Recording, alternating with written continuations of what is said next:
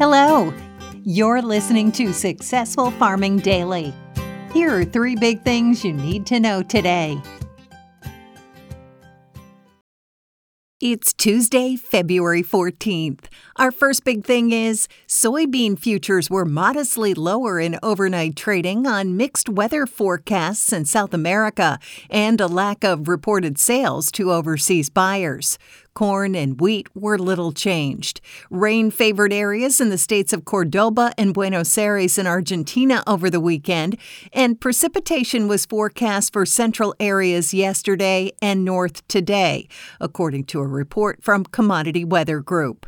Still, crop stress likely will rebuild from only 30% of the country to almost two thirds by the end of the week, the forecaster said.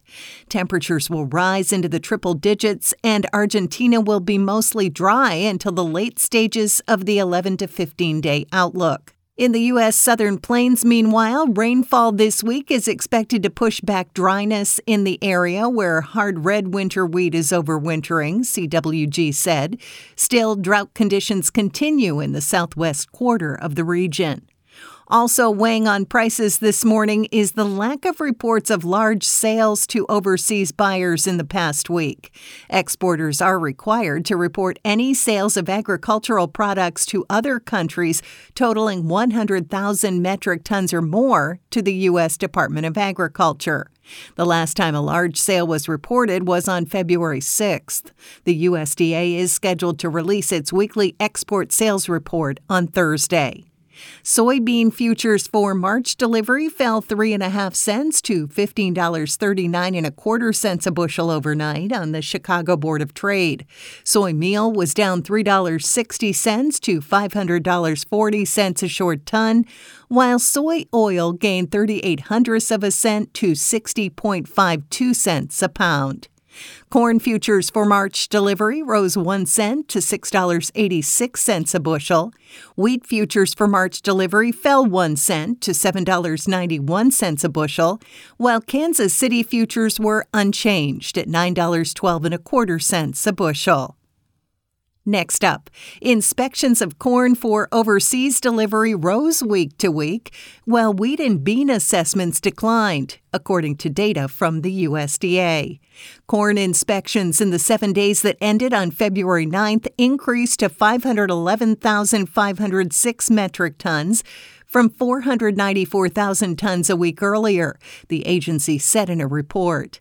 Last week's total was well below the 1.46 million tons assessed during the same week a year earlier. Examinations of wheat for export, meanwhile, fell to 472,327 metric tons from 590,559 tons the previous week, but was up from the 459,361 tons inspected in the same week in 2022, the government said. Soybean inspections last week were reported at 1.56 million metric tons. That's down from 1.91 million tons a week earlier, but well above the 1.23 million tons assessed during the same week last year. Since the start of the marketing year on September 1st, the USDA has inspected 13.1 million metric tons of corn. That's down from the 20 million tons assessed during the same period a year earlier. Soybean inspections since the beginning of September now stand at 39.5 million metric tons, up from the 38.9 million tons examined during the same time frame last year.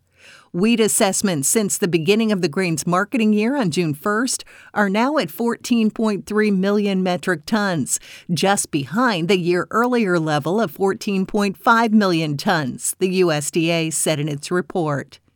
And finally, weather maps are lit up like your significant other's heart on Valentine's Day, with storms in the northern plains and parts of the southern plains, along with strong winds for much of the central U.S., according to the National Weather Service.